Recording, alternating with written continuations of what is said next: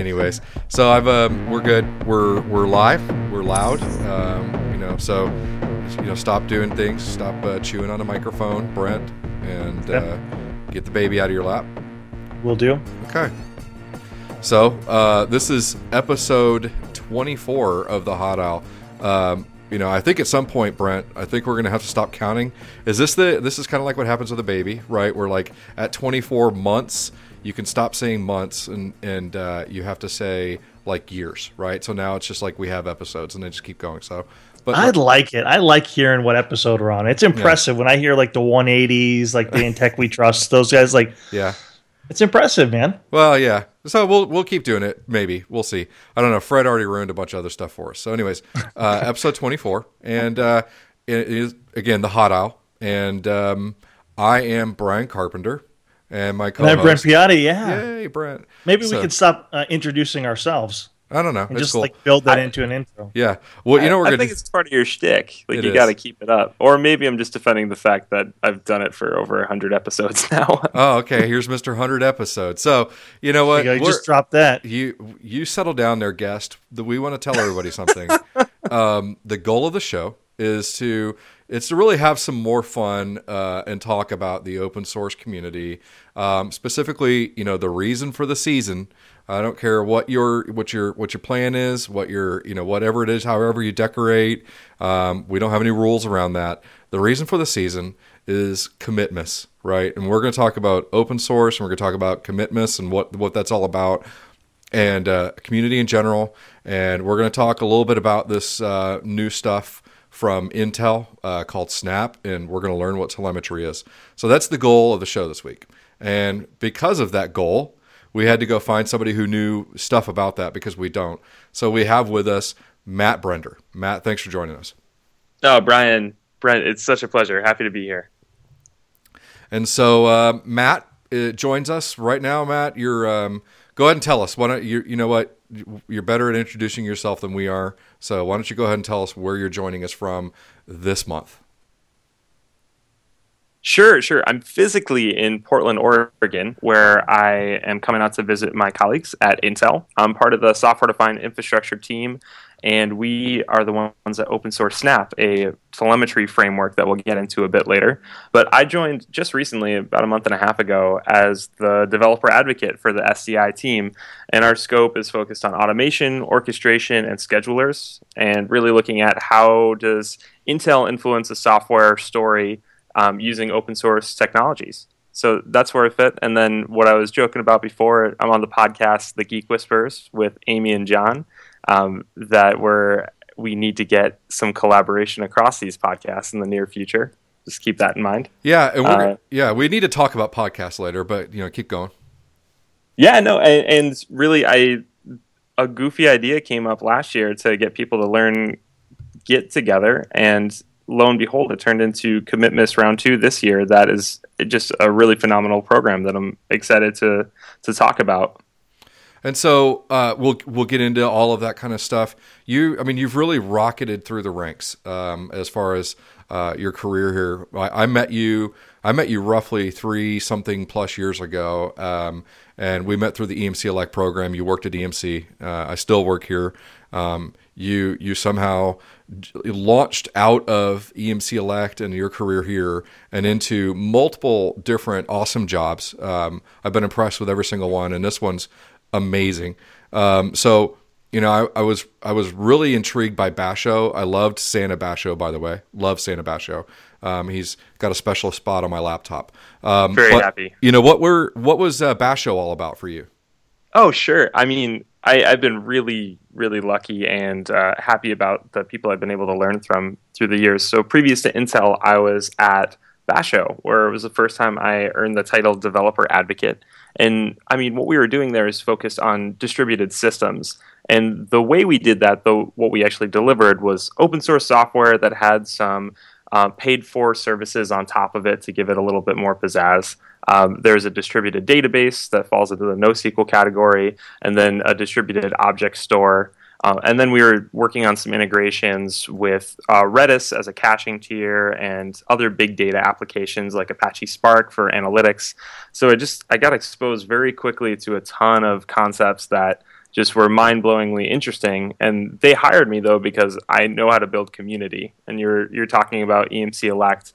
Um, I had the opportunity at EMC to build basically an, an advocacy program inside and outside the company uh, that was called EMC Elect, and because of that, it was uh, I, I, thought it extended very naturally into open source, and that's why I pivoted that direction. It sounds like you've done a lot of stuff at EMC. You've you've spoke at EMC World. Um, uh, recently, you spoke at Velocity Conference. Um, so you, you've definitely got you got a presence out there in the community. You built a great name for yourself. Um, I kind of want to go back a little bit further, though. You know, you you have a uh, if you look at your you know kind of your whole pedigree and then your your education, a computer science major uh, by trade, uh, and it doesn't look like there's ever been any gaps in technology for you. Um, this what, is so uh, funny. It's so what, funny to hear what it looks like on paper because man, it doesn't feel that way in reality.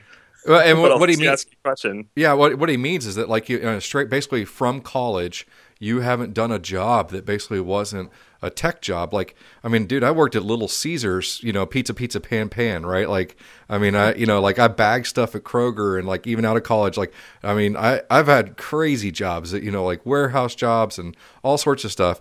And you're like, mm, I went to, I went to college, I got an awesome computer science degree. And then I came out and I created EMC Elect. And then, you know, like, and then at some point I got nominated for the Nobel Prize, but I lost to some dude who like, you know, stopped global warming. You know, it's like, you, you have this amazing resume. So we, we, we kind of were, were really intrigued by the fact that there's nothing in there that's not tech. Um, wow. A, I mean, it's yeah. a pretty, pretty awesome, it's a pretty awesome pedigree. That's interesting. Well, uh, I appreciate it, guys. I appreciate the opportunity to reflect a little bit. Uh, I'm also going to be really, really honest and say I went to a liberal arts college. I had no idea what I was going to study. Um, and I majored in psychology at first and then started taking philosophy courses. And then basically, I think this just tells a lot about me. Somebody said that it was hard to do a computer science course there. So I'm like, hmm, might as well try it then if it's hard. And I just loved it. It was really fun. We were making this little, we were programming these silly little robots in Java to go find things. Uh, so it was like very, very trivial AI. And I just fell in love with that idea. Um, and I just been I just wanted to hack on computers ever since. But uh, my real passion was actually the data center. I worked at the IT shop and worked with the team that ran what seemed to me to be the biggest data center in the world, but was actually like a, a half a rack compared to the stuff that we we saw at EMC.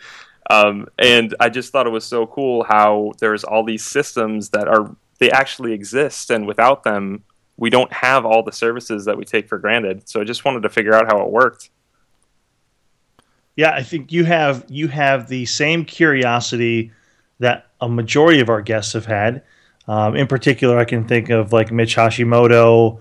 You know, he started off not in, in computer science and had a big background in development. And he's like, eh, this will be easy. And then he realized it's actually quite tough, right? And then you look at the likes of Steve Francia from Docker or formerly Docker.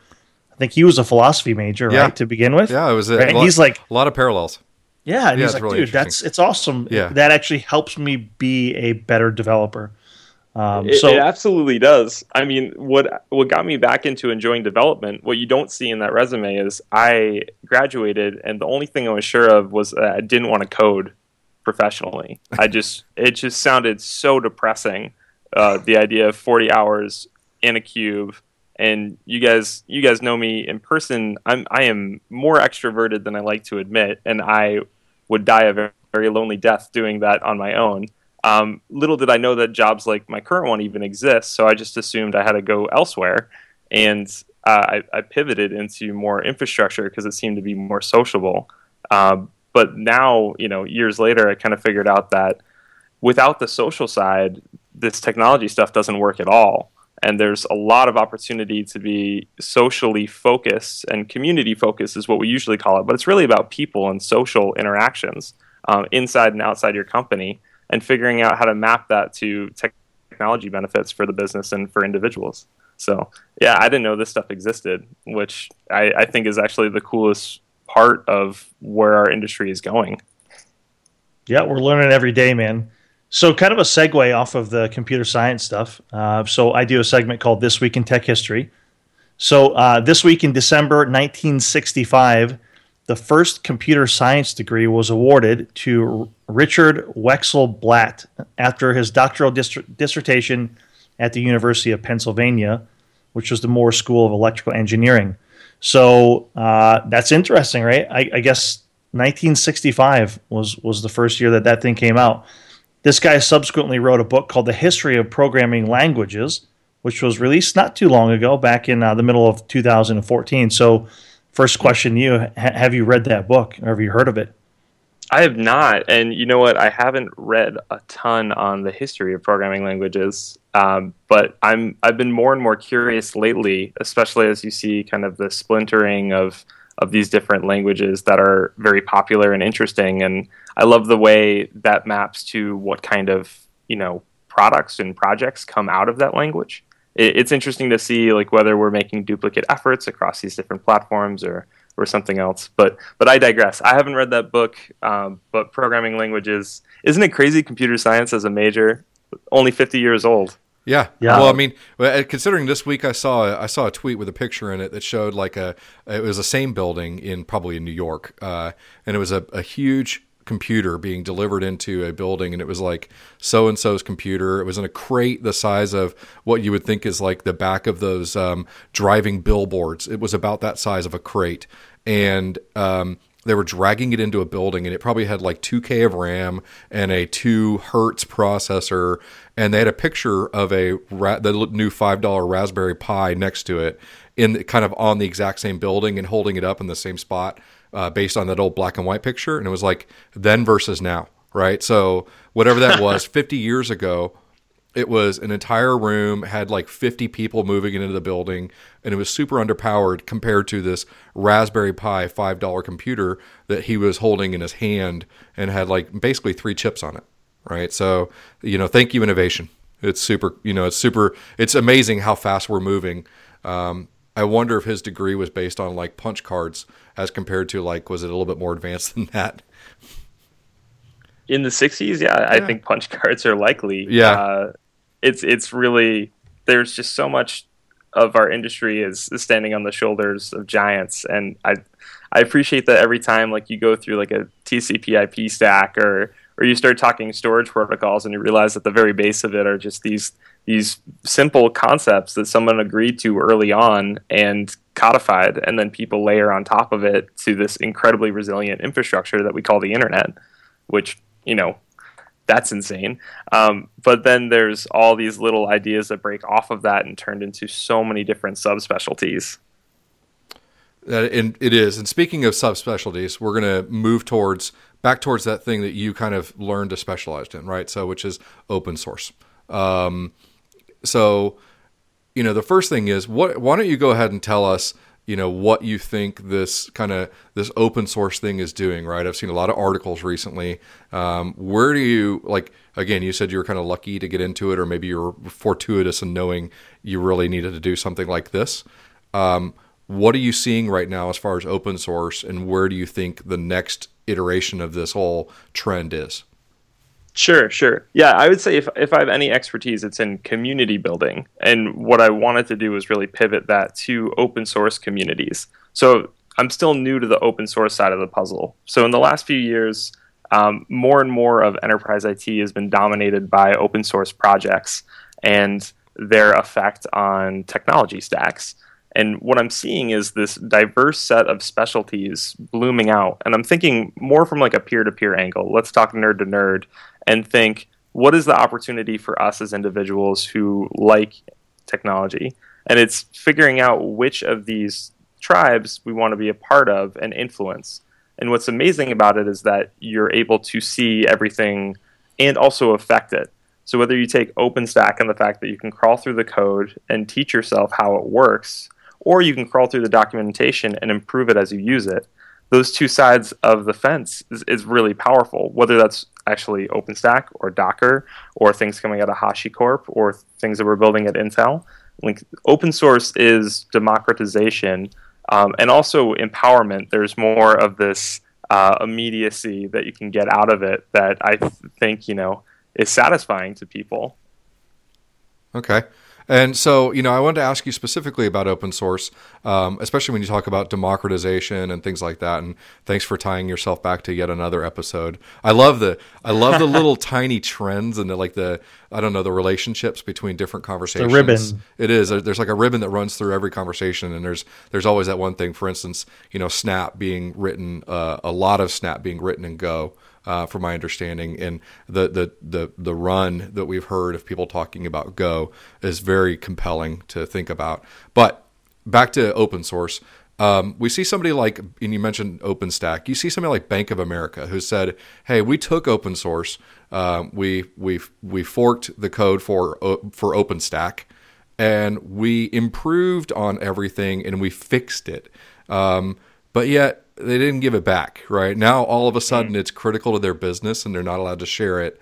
Uh, I mean, doesn't that break the entire spirit of what open source is? Why, like, what do you feel about when people do that? Because somebody says, "Hey, I grabbed Snap, I added a bunch of stuff into it, but I can't tell you what I did." Well, yeah, there's not just one spirit and one purpose for open source software. I think there there's two main elements that I really appreciate. One is actually sharing the source code uh, and sharing it under a license that allows others to take advantage of it. So taking advantage of it in many ways, like Apache 2 license gives people the opportunity to productize on top of that. And we don't live in just this society that we get paid to share code for free. At some point, someone's going to monetize something. And if they have to do that uh, through open source and extending it and adding value, I actually find that to be an incredible business model. Red Hat's shown it successful. I was previously at Basho, which has done a wonderful job of it. And I think there's a place for that, especially if demand um, requires it. What's interesting, though, is if you want to be influential in an open source community and its code base and the people using that code, you have to separate what is mission critical from what is, you know, what's mission critical for you making money versus what is valuable to the platform and should be returned to that ecosystem. Uh, the idea of what like a rising tide rises all boats, um, or some phrase that I just brutalized. Uh, it, it's this idea that you can make everyone more effective at using something like Kubernetes by committing upstream, or Go by improving runtimes, um, and then you're adding value in some other way as a business. Uh, and I, I, think that that's crucial to separate those two things because when you start misappropriating them for each other, you get into this idea of like everything I touch that's code, I have to keep now internally because that's proprietary. And that's a, a foolish or, I believe, naive view of how to how this ecosystem is playing out. Yeah, I also think that in the community as well, there's um, there is a there is a level of expectation that if you are going to be a part of the community that you should you should help. And that doesn't mean you have to commit code. That means you could look through documentation. You could you could do small things if you if you can't contribute in other ways. Um, so if if the bank of americas of the world for instance are are taking that and making that part of their ip um, i think there's probably some level of expectation that at some point they do filter that back into the open source. Uh, or, or let's dig into that just a little bit deeper, uh, Brent. Let's say that you and I start a business and we fork OpenStack and we add some stuff on top of that. Um, are we selling OpenStack and what we've added on top at the end of the day?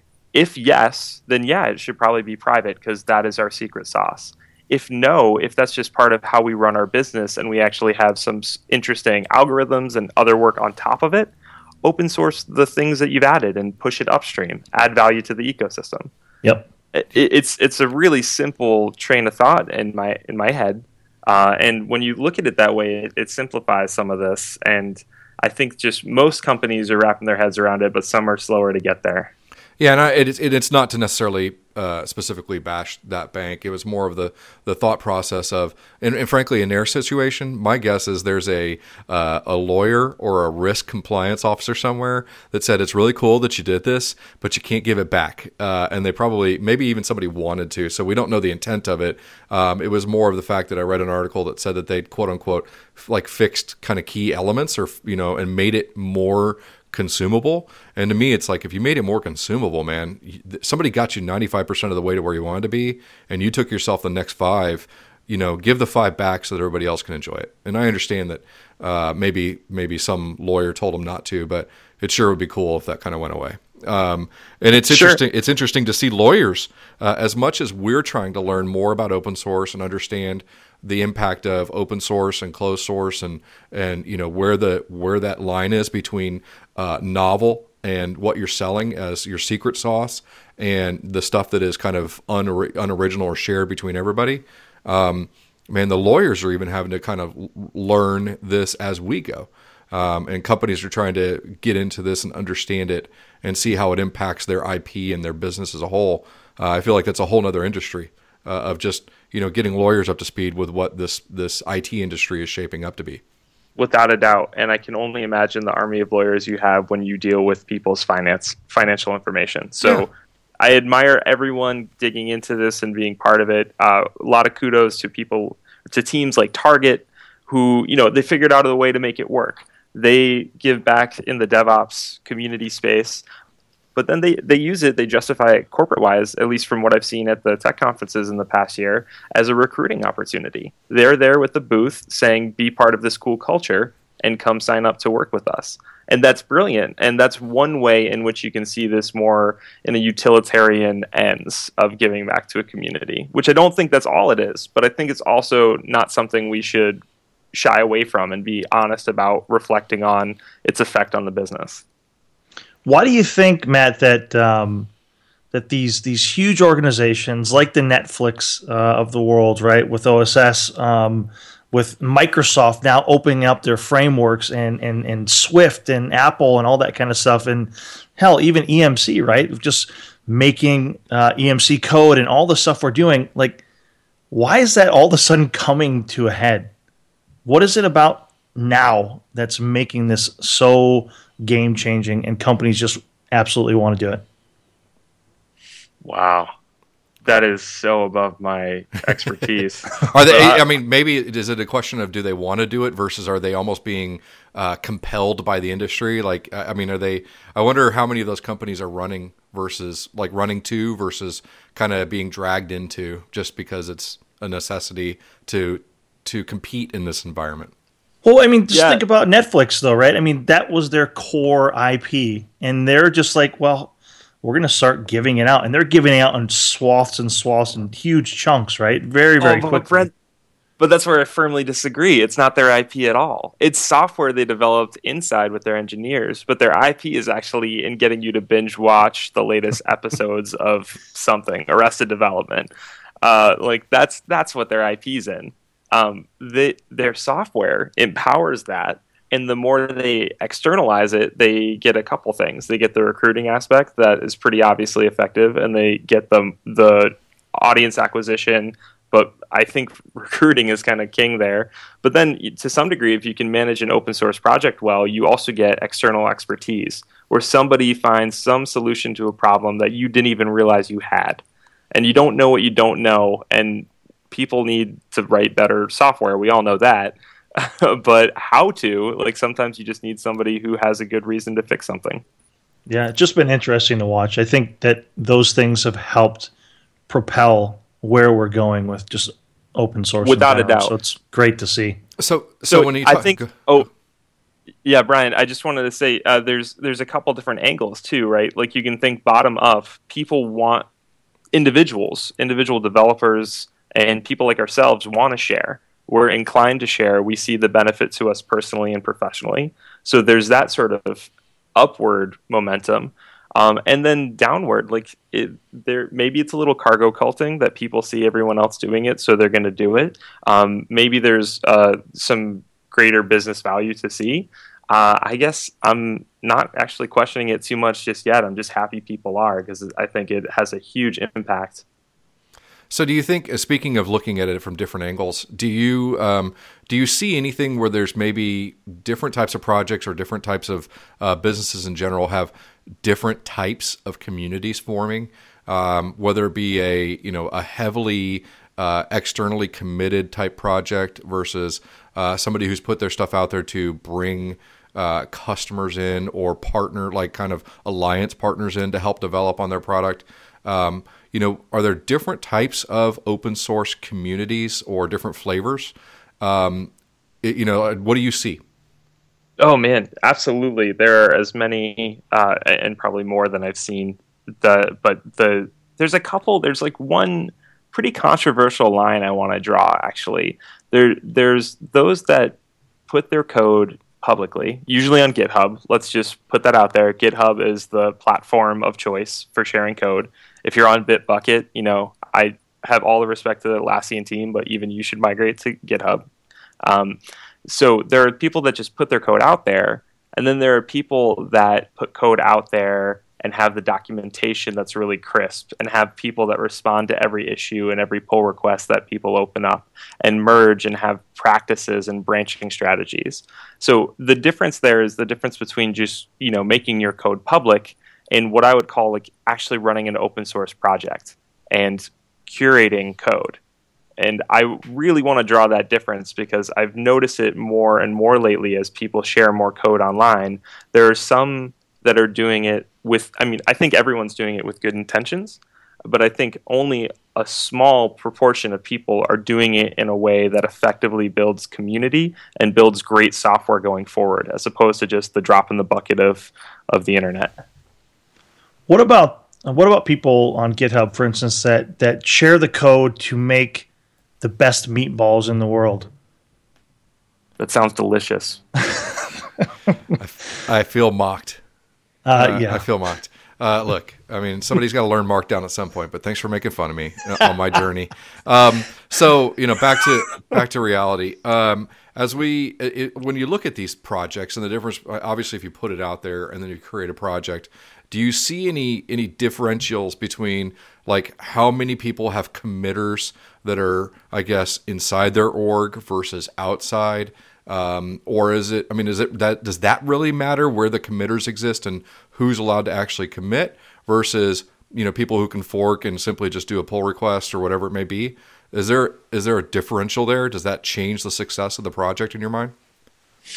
Yeah, I think it has a huge impact. Um, but maybe that would just be to those that are looking closely. Um, so there are projects that are pretty much owned by certain companies, like Riak, the database we're working on at Basho. That's that's 99% maintained by Basho employees. That said, external commits, external issues, those are accepted, and uh, many of the PRs end up being merged in. So the maintainers are primarily owned by an organization, but the external structure allows for other people to influence it. Um, and that sort of uh, negotiation of, of who is the maintainer versus who's allowed to commit versus who's just kind of the speculate or the the people watching, um, the spectators. That that has an impact uh, in who feels, you know, one project is worth their time and another project isn't.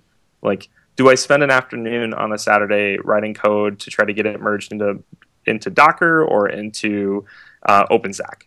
Uh, that question would make me go look at who is committing what, um, how clear is the process from having an issue to getting a pull request to getting that merged after a code review and tested. So I, would want to understand the process. Um, so I think if the goal is to get more active uh, external contributions, you have to be really clear with the practices. But uh, whether it's a a definite success or a failure. I think that's uh, oversimplifying it.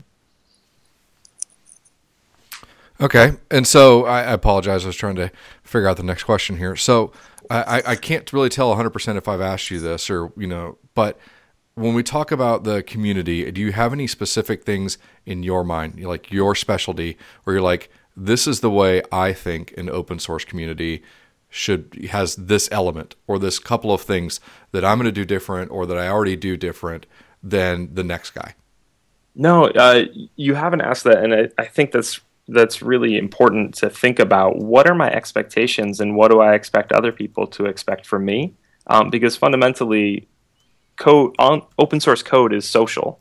You're taking part in a social interaction with people and you need to think of what do they expect if they're a user or if they're a contributor or if they want to be a maintainer um, and i think if there's any one guideline to give out there, it's just be clear. Like really take the time to write down what that is. Like tell people what branch people are committing code to and how to get code reviewed and who is the maintainer and don't just put one person's name because it's going to change over time like have a team uh, and think through some of these longer term and shorter term efforts and just make it and then also make it fun. Like people do this on their free time and it, it shouldn't just feel like another job that you're committing to. It should be something that like there are real people behind all of these code bases and i think that's really important to let personality shine through as well. Yeah i think that anyone that, that just follows you in general uh, listens to the show has, has seen your presence online definitely knows that you're you're all about community and giving back um, and, and recently you know brian introduced me to Commitmas and I was like, "What in the world is that?" So I went and checked it out, and uh, I was I read through the GitHub page and I saw, "Hey, this is a beginner. This is me. I can do this." But uh, for those out there that, that don't know a lot about Commitmas, tell us about it. This is this is your this is your kind of giving back to the community and building community. So, what is it? What motivated you to do it, and uh, how's it doing? Sure, sure. So, Commitmas is uh, it just really started out as a pun. Uh, that it was a, around the holiday season a couple years ago, or I guess just last year. Oh my goodness, time flies. Um, and I realized that I was getting decent at Git, but not good enough to to really step up my game. Uh, and I learned just so much faster from working with others, and it, it was pretty obvious from Twitter conversations that everyone was trying to pick up this uh, this set of skills. Um, so I just wanted to bring people together and focus not on learning Python or Ruby or any coding language or any framework, but just the basics, like the, the crap that makes all this stuff glue together and make it fun. And that's Git, GitHub, and Markdown. Um, so you know, peel away the rest of the onion and just focus on those core principles so that we can all start building together. So made a made a repository, invited some people to a Slack channel uh, to communicate, and it was like a good 15, 20 of us talking about Git for for 12 days last year, um, and just making sure we commit every week. Just editing a Markdown file, you know, doing a Git commit uh, after adding it and pushing it to the to the upstream master. Um, so it was just about repetition and working together. Um, but that extended into something way bigger than I imagined when the vBrownBag crew, uh, that I'm happy to be um, friendly with and associated with at times, they wanted to pick it up and make it bigger and extended it into a 30 day, everyone um, sharing how they use Git and how we can learn more together. So there's about 30 people speaking almost every day throughout December on real specific cases of how to use Git and GitHub and make us all a lot better at it. And it's just, I, I'm really impressed with the people that came out and, and made that happen. That's awesome. So you're you're basically spearheading that, and uh, are are you lining up speakers? The vBrownBag helping you take care of that. Uh, how do you how do you kind of weave that into uh, you know apart from your daily job? But are you doing this kind of full time? Oh, well, not full time, no. but you're you're you're managing it, right? No, uh, actually, to be totally honest, I'm not. Uh, this was something that um, Jonathan Frappier from the vBrownBag crew and Rob Nelson, just a, a friend online they both said this needs to come back this year. Uh, they participated last year. We learned Git together. We kept coding and communicating. And then uh, Cody Bunch, you know, the spiritual leader of the Brown Bag, also spoke up and said we need to get this going. Um, and one GitHub issue and about like 75 comments from a ton of community members later, it turned into a month long thing that those two have mostly managed. Um, I just I, I gave the idea and I was very, very honest and said I'm way too busy right now with starting a new job and launching a new project. Um, I I'll be the first to speak and I'll happy to you know check pull requests as they come in, but I, I can't do it. Well, that's awesome. I mean, you, you kicked it off, right? So you know, you kind of gave it the the official Brender blessing, and then uh, sent it on its way, and it became its own thing. And it's uh, that's a pretty that's a pretty true spirit of a community project, right? It was something that was something you sort of created. People liked it. They uh, ad libbed onto it, made it bigger, uh, created a program around it, and now you're you're involved, but you're not even having to drive it, and it's growing without you. Yeah, no, you're, you're dead on. And what was that's just as hard as it should be, right? Because I was actually kind of I dug the project. I actually wanted to make this year Commitmeka and keep going through the holidays, and uh, and lo and behold, other people really liked the idea and wanted to run with it, and I had to be like, all right, well, can I do this on my own, or should I let it be bigger and other people run it? Like, can I give away my baby here? And the answer was yes. It would be infinitely better if I didn't hold it too close to my chest. And and I'm so happy uh, that the the guys and and women that came together and have put this together just have made an amazing repository of knowledge for those that want to learn Git. And, and and by the way, before anybody hears this, you need to go out and uh, get the Commitmeka Twitter handle because that's genius. So you, yeah, okay. I, I, think I think you have at Commitmas, so I'm I'm pretty sure you might want to go grab at Commitmeka before somebody else does and and and riffs off you.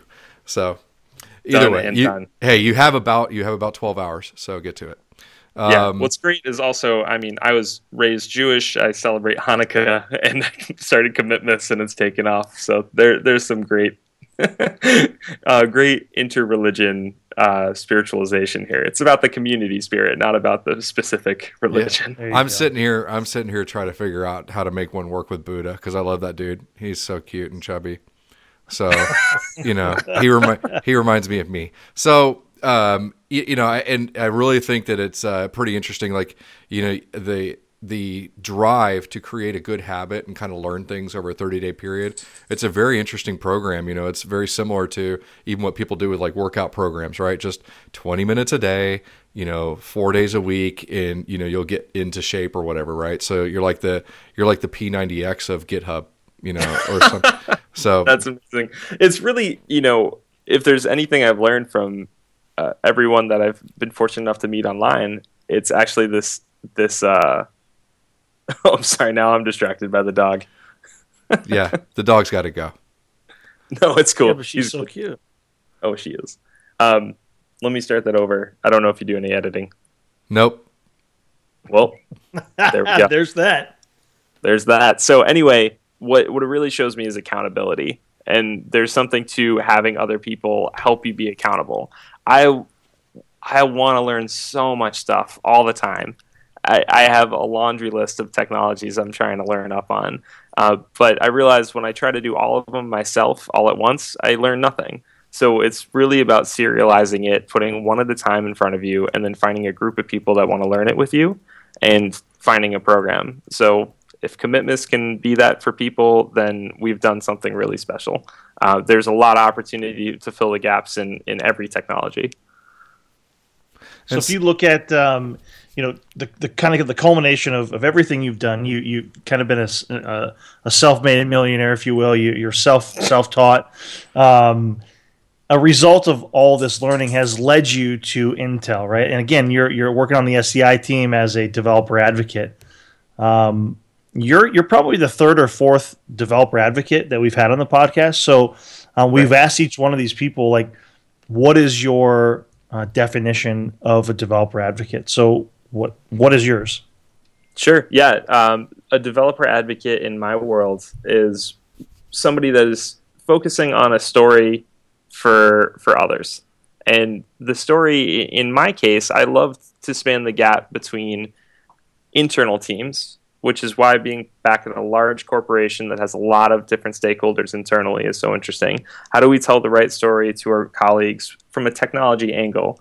Um, and get them on board to help us build that technology. But also, how do we do that externally and build community through open source software? So, I, I like the term advocacy over evangelism um, for the for the purpose that I think advocacy uh, denotes this idea of others focusing on them as opposed to me being the subject matter expert standing in front shouting. I do that sometimes, and I enjoy it. To be totally honest. Uh, but if I'm not telling somebody else's story and re- really representing a larger group of people that have done amazing things, then I think I'm doing it wrong. Um, so I think that's the core of it. And No, that's great. That, go, ahead, Brian. Brian. No, we're we're going to fight over it. Let's. Uh, this is what happens when we don't communicate. So, um, specifically at Intel, um, what are you? What are they? What are you being tasked to do? Is it? It's. Uh, I mean, you're, you're part of that team there. Uh, and that team's got probably more than one thing going on. Although we we know of one today. What all have you been kind of tasked to do, and is that uh, it's probably evolving, isn't it? Sure, sure. I, have been given a lot of freedom uh, within the realm of our our charter, which is, you know, focused on automation, orchestration, and schedulers. Uh, so we have committers to Kubernetes and Mesos. We have people that are very familiar with automation platforms. Um, we are building very cool things like Snap and other projects that you are definitely going to want to hear about.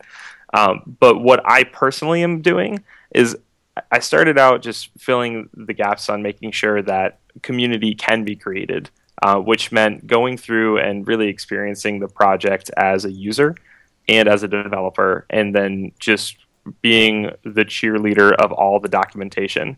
Um, in in the month I was at, uh, in the first month I was at Intel, we wrote, we went from about hundred lines of doc pages to ten thousand lines of doc pages in README's, and that was, you know, I that's not because of me purely but that is definitely the effort that I was behind and uh, and rallying. I wrote some of it. A lot of people wrote more than I ever could know possible. But because of that, I think it's that's why we've been able to be trending in the Go Golang community and be getting the the sort of following we're getting right out the gate because we put the the diligence into that.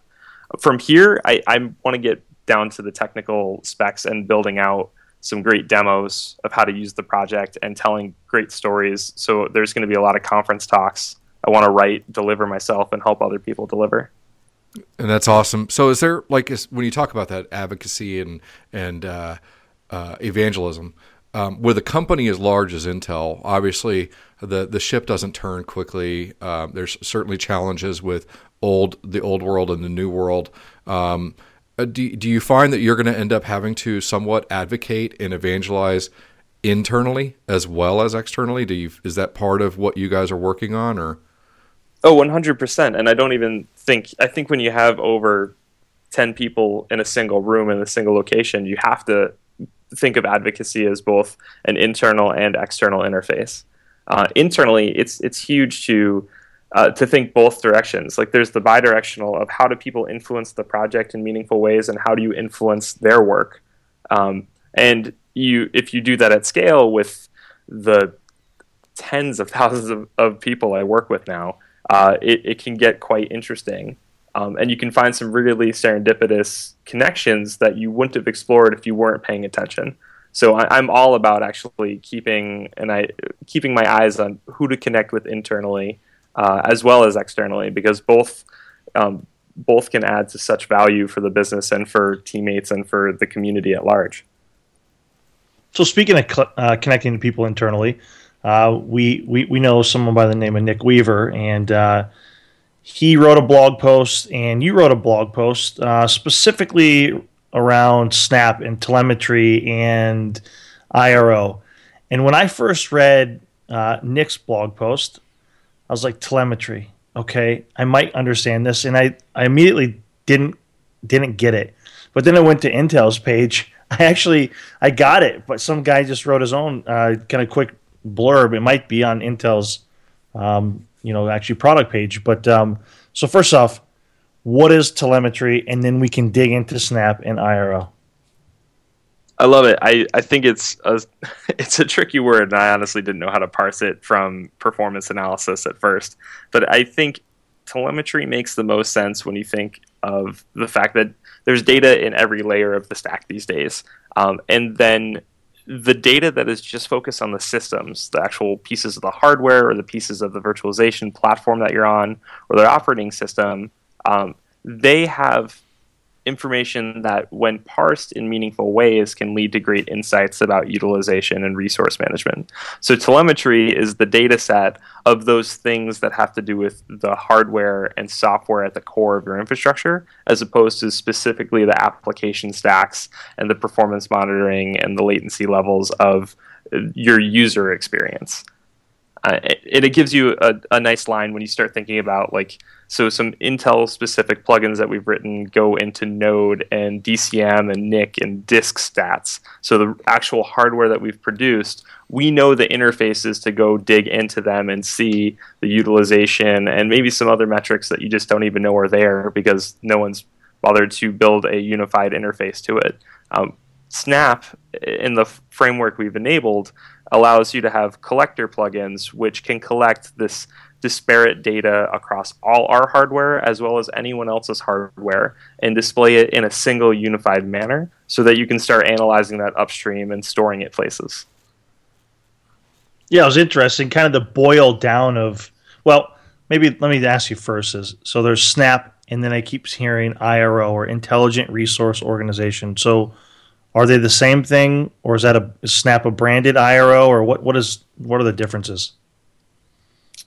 Oh my goodness. Um, I haven't actually focused on IRO and how to do so. I think it's a more of a superset of what you can do once you have greater insights into your data and into your platforms. Um, so I think that's when you start pulling into the orchestration and schedulers and how do you take information that you've consumed and then make smart decisions with your infrastructure about it. At least that's my, been my impression. Um, and that's separate from just the fact like, can I get that information? Is it even available in a common pattern or library uh, in a way that is consumable? And right now, the answer is has been no historically, and for the first time, we can say definitively yes. There's one framework by which you can consume all of this data. As long as we keep writing plugins and other people do that alongside us in this extensible platform, we can unify and normalize any type of data across any of these platforms, and then you can push it into whatever storage device, whether object or a Kafka queue or whatever it may be downstream. So, uh, and I'm going to ask you again. Some of these questions we, you know, Brent and I designed as like uh, exploratory and trying to just kind of, uh, you know, see what we can figure out on this and associate it with other things. What is it when you talk about, you know, gathering this telemetry data and there's tons of insights and essentially you could eventually use them for, uh, you know, acting off of and making better decisions with your resource consumption. Why is why is this not just like yet another big data thing? Is it considered like is Snap? Is it intended to be stored in certain places where um, those kind of big data or lakes or other massive storage type environments are going to be able to consume that? You keep it over massive amounts of times, or do you understand it enough yet? I understand you're brain, you know relatively new there to decide if that's you know one and the same or a subset of the other. Yeah, no, Snap's part of a big data story of getting information. Um, but I think really big data, when you get past the you know knee jerk that we all have when we hear that term and think about what it does for you, um, it's about correlating information in new and unique ways because you've been able to gather it. If you can't gather it, you can never observe what you've done with it and you can never learn from it. So, in order to get to the learning of big data, you have to first be able to consume it and be able to collect that in a unified way. Um, and we're it, we're just at that part of the story is just how do you get the information out of the system you already have, um, and then from there, wh- what you put it into. Uh, we have collectors, or I mean the the plugins for for actually pushing data into platforms for a number of different platforms that you might consider big data, like Ceph for object storage, or Kafka is a distributed message queue that's um, used quite ubiquitously these days, or RabbitMQ.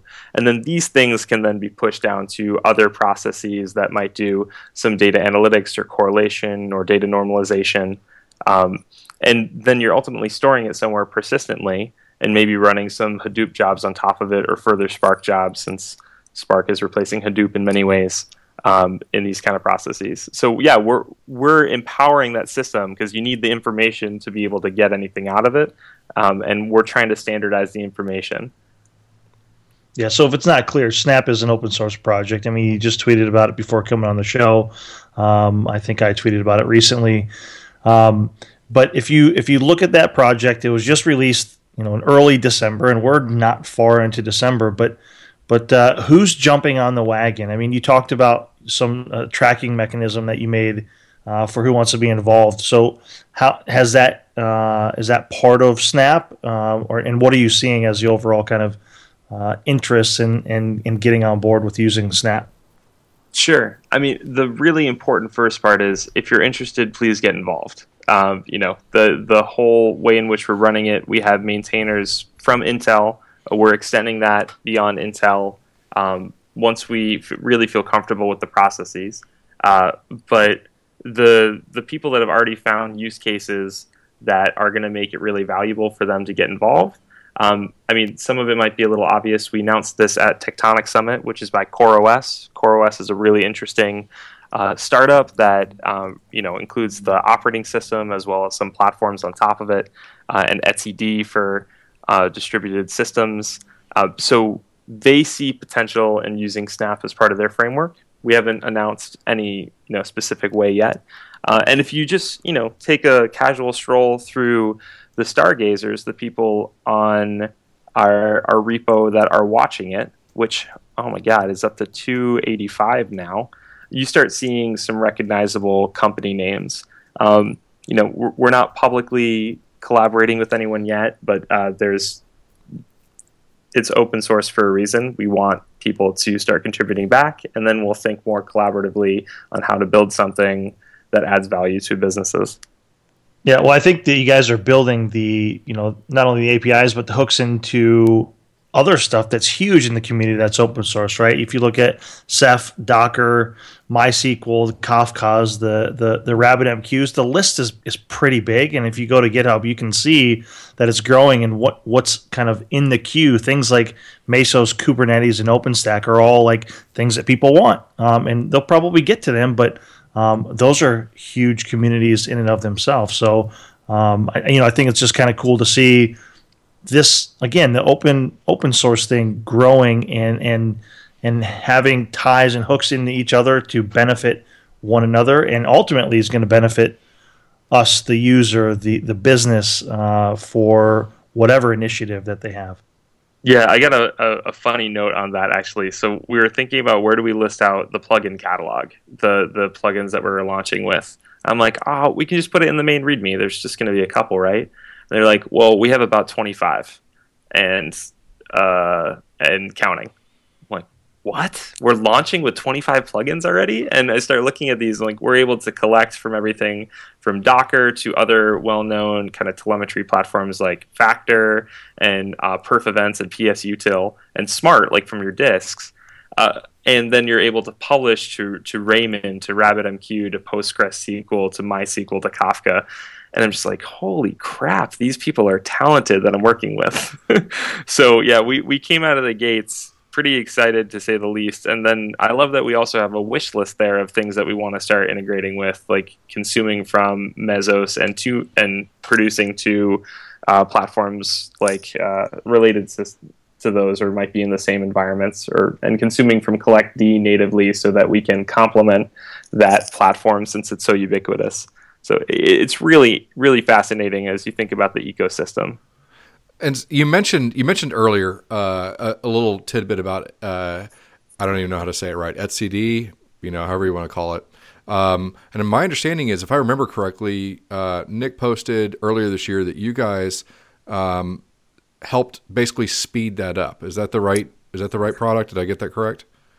Yeah, we're our hands are in many platforms making it faster because we just, as you would imagine, we have the talent that knows hardware better and sometimes we just have the time to figure out me- memory management a little bit more effectively so uh, etcd i do believe that's a, a, platform that we've or a project that we've influenced that way and had some code committed into uh, we've done the same in kubernetes and uh, i know we've we're doing work with go the programming language itself to make it run faster so we are we are really influential in all the bits that make this really really interesting and that's why i'm part of what just has me really excited. I think there's a story about hardware and software loving each other to make it kind of cheesy and the way in which they interact. And that's where Intel thrives. That's our story.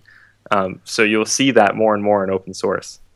Yeah, I, I, find that really interesting, right? So you guys were maybe using or doing something with etcd. Uh, you found some things and you said, I want to, you know, I want to speed it up. Uh, and that worked, and you kind of just did it and then gave it back. Same thing with Kubernetes. Uh, again, it's that whole open source. You know, if you use it, it, you know, if you if you like it, use it. You know, give it back, put it back better than you found it. Maybe. Um, really, I mean, just frankly, really cool stuff. Uh, I, you know, I would, I bet we could have a whole nother conversation on when you mentioned trending in the Golang community.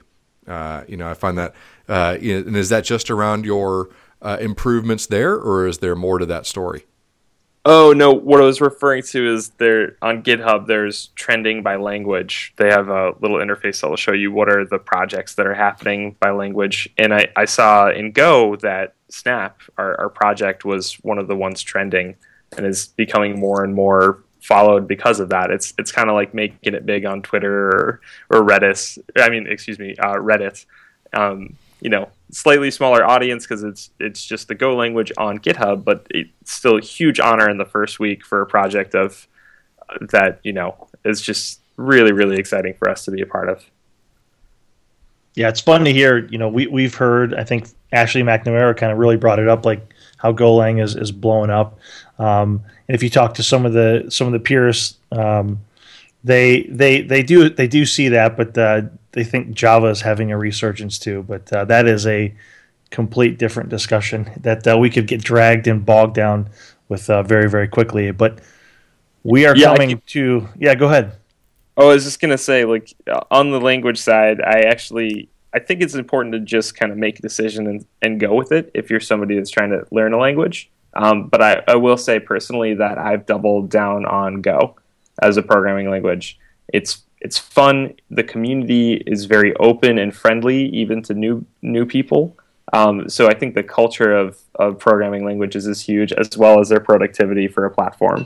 Uh, the fact that it's it's typed um, and also has some nice object oriented views of it, really helpful stuff. Uh, and the documentation is phenomenal. So really really fun language. Um, love to come back and talk more about it after I, I continue to feel competent in it, which will take me a few more months. Yeah, perfect. We'd love to. So speaking of community, let's go to uh, a different type of community, uh, and, and, and let's talk about podcasts real real quick because uh, we are we are nearing the top of the hour. Um, so obviously you're part of Geek Whisperers. Um, I think podcasts are becoming uh, more and more of a big thing. Uh, do you agree with that statement? Um, and then, if you do, why do you think that's happening?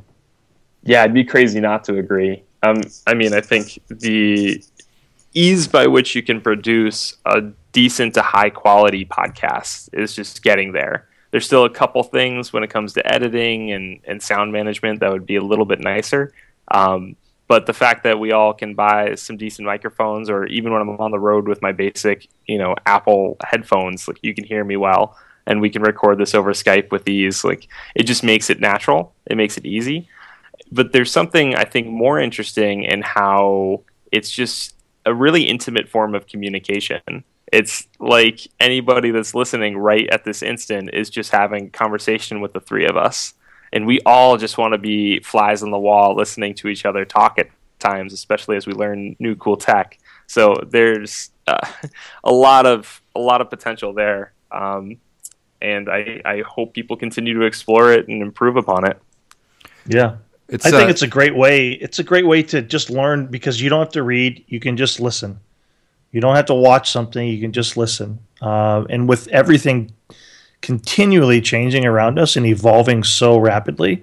Um, for me, this has been a phenomenal way uh, just to just to kind of try to keep up with uh, with that impending wave that's going to come crashing down sooner rather than later.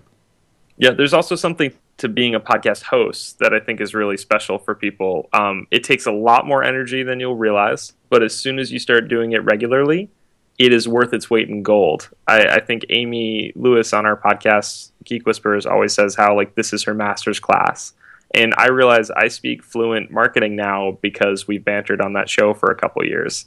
And it's not because I had any training in it. It's just because we kind of had to learn the vocabulary to have a coherent conversation.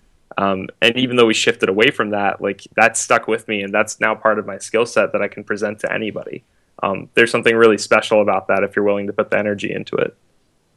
Yeah, it's uh, it's funny because after I, I I usually have like a week of dread of like you know making wanting to be well prepared Uh, I go through it and I have a, a great time. The time flies, and at the end of it, I have like a high where like immediately I wish I could record another one. Uh, you know, it's it's so it's a it's a very enjoying uh, format. I don't know if you feel the same way. It's a great kind of addiction. I'm with you, actually. Uh, you know, the Geek Whisperers, we've been on a little hiatus as we've all been traveling and, and jobs getting in the way. And we all jumped on a call recently and just said, "Holy crap, do I miss you guys!" Like it's just it becomes this routine that you really look forward to. Um, so it, it's very satisfying and it's worth its weight.